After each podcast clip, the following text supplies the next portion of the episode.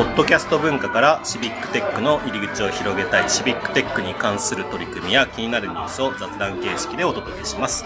シビックテック井戸端キャスト始まります。はい。今日はあの秋葉原に来ています。秋葉原ですよね。ここ。東京の秋葉原。秋葉原ですよ。でなぜか韓国料理のお店に。韓国料理。韓国料理秋葉原といえば。秋葉原といえば韓国料理でサムギョプサルとかね、美味しかったですよ。美味しかったですいやいやいねろいろ。私チャプチェって初めて食べたんですけどこううんうんうん。産地でくるんで食べるとなかなか美味しかった。ですねくるむ文化。くるむ文化。そう。ということで。韓国は。あすいません。ゲストの紹介遅れました。今日は。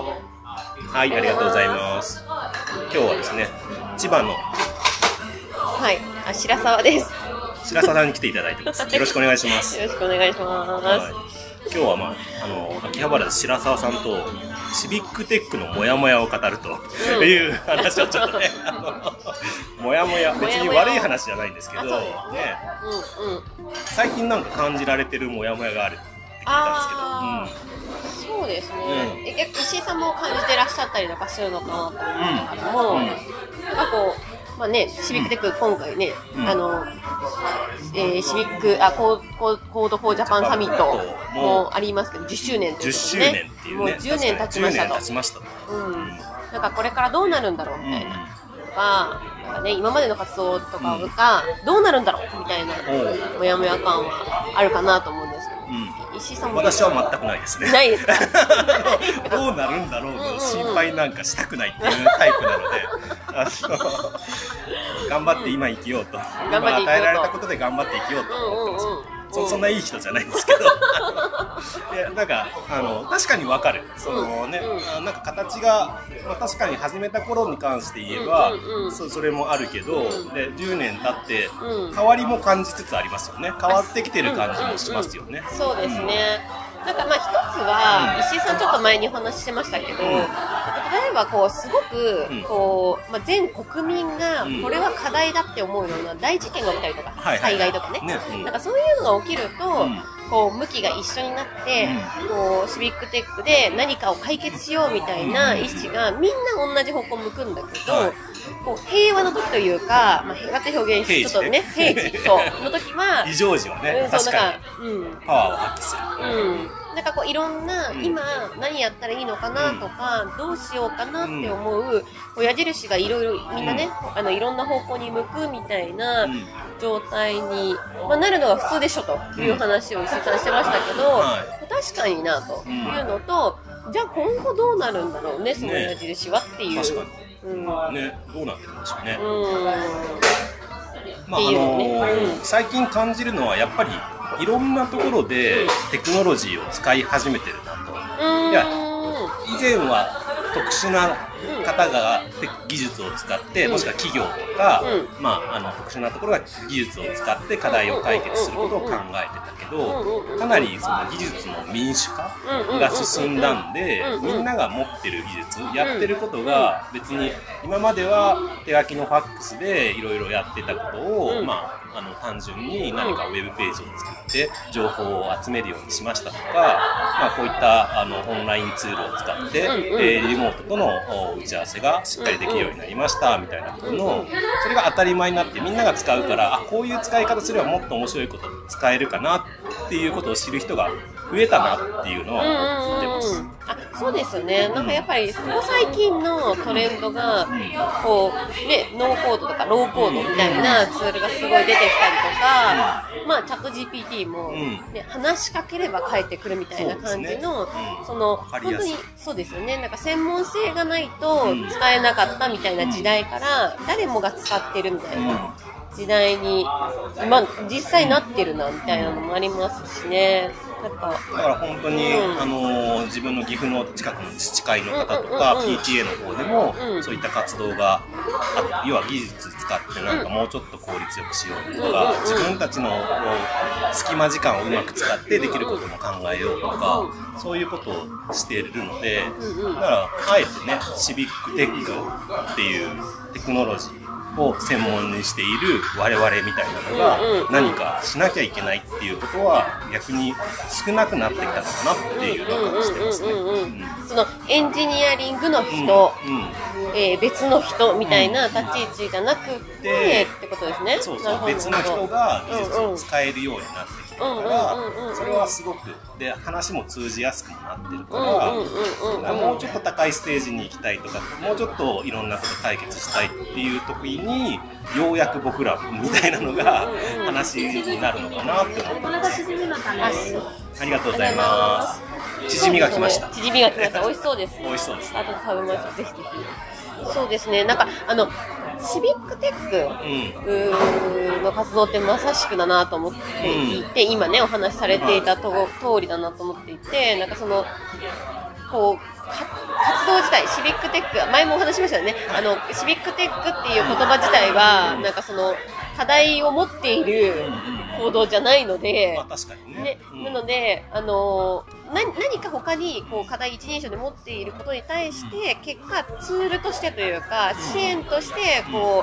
うやっていることがシビックテックみたいな。はい状態なんじゃないかと思っていてでさっきお話ししたそのなんかテクロノテクノロジーのこう民主化みたいなところはあのどんどん推進をしていけれる逆に言えば活動なんじゃないのというのがここ最近のね私のなんか感じているところなんですよね。うん。でそれで、まあ、そういったことがじゃあどういう形に変わっていくのかとか、うんうん白澤さんは気にされてるんですよね。あ、そうですね。なんか、そう、シビックテック今後どうなるのみたいなところですよね。本当に。石井さんはどんな感じでイメージしますか？僕は、えっと、あれですね、うん。うん。テクノロジーって言わなくなるんじゃないかみたいテな。クノロジーって言わなくなるんじゃないか。うんうんそうそうそううんうん。まあ、もともと、例えば、ファックスだって、先ほど話してたけど、うんうんうんそれ自体だってテクノロジーだったはずですよね、とうんうんうんうんうん。あの、離れたところと文章のやり取りができるみたいな。あの、当時ってことですね。当時ね、ファックスが出た当時みたいな話はテクノロジーだったはずなんですけど、うん今はそれを逆にね。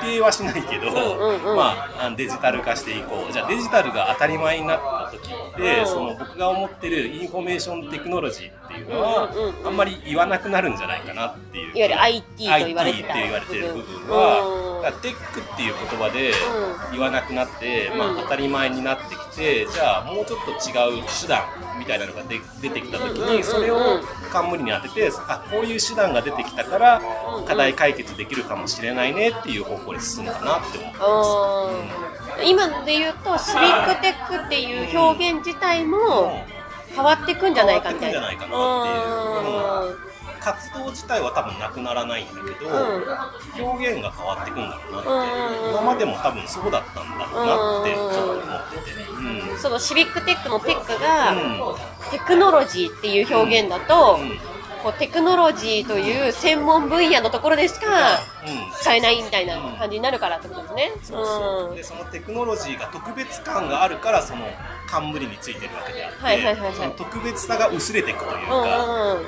当たり前じゃんって。ねなってくると 変わるんじゃないかな。あの例えば、うん。あのみんなで集合するときに、うん。あの割り勘するときに電子マネー使いましょうって言ったら、うんテクノロジーですかっていう話があのそれがあのすごいテクノロジーだと思う。ね、ちょっと前は。ね。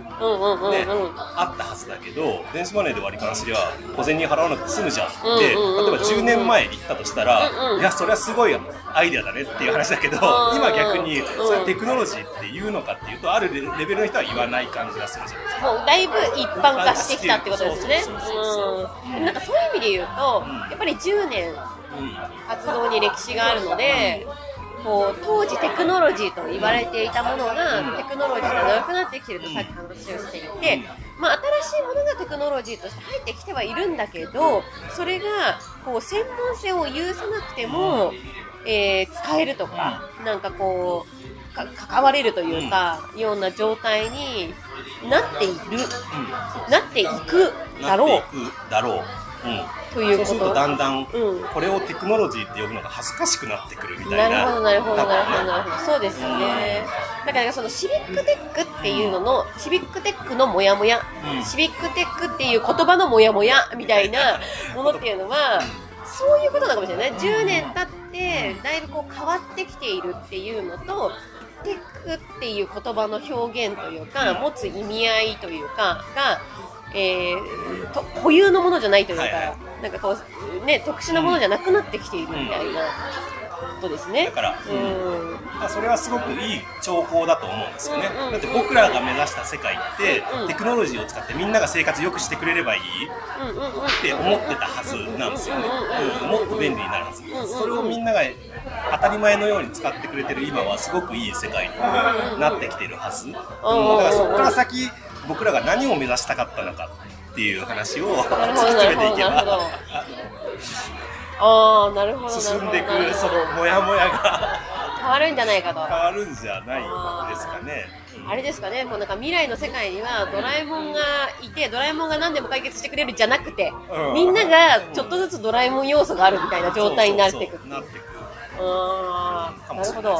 うん。かもしれない。うん、確かにそうなのかもしれないですね。やっぱり大事なのはシビックテックって言っても幅広くて多様な人が集まってフラットに話をできてそれぞれの技術を持ち寄って何か一つのことを解決するっていう枠組みはやっぱりすごくいいですよね。うんうんうん、あそうですね、なんかそのシビックテックの役割の、そのまあ、2つ大きくあると思っていて、1つはそのさっき言ったテクノロジーの民主化と、もう1つはそのなんか意思決定とか合意形成の民主化みたいなところはあると思っているので、その要素は、こういわゆるシビックが強い部分ですけど、なんか今、ね、石井さんがお話しされたみたいに、こういろんな人がこう関わってきて、いろんな人が自分まあ、目線でとか、こう合意形成に関われるみたいなものは、うん、まあで、できたらいいし、やっぱりその、担っていける部分かもしれないですね。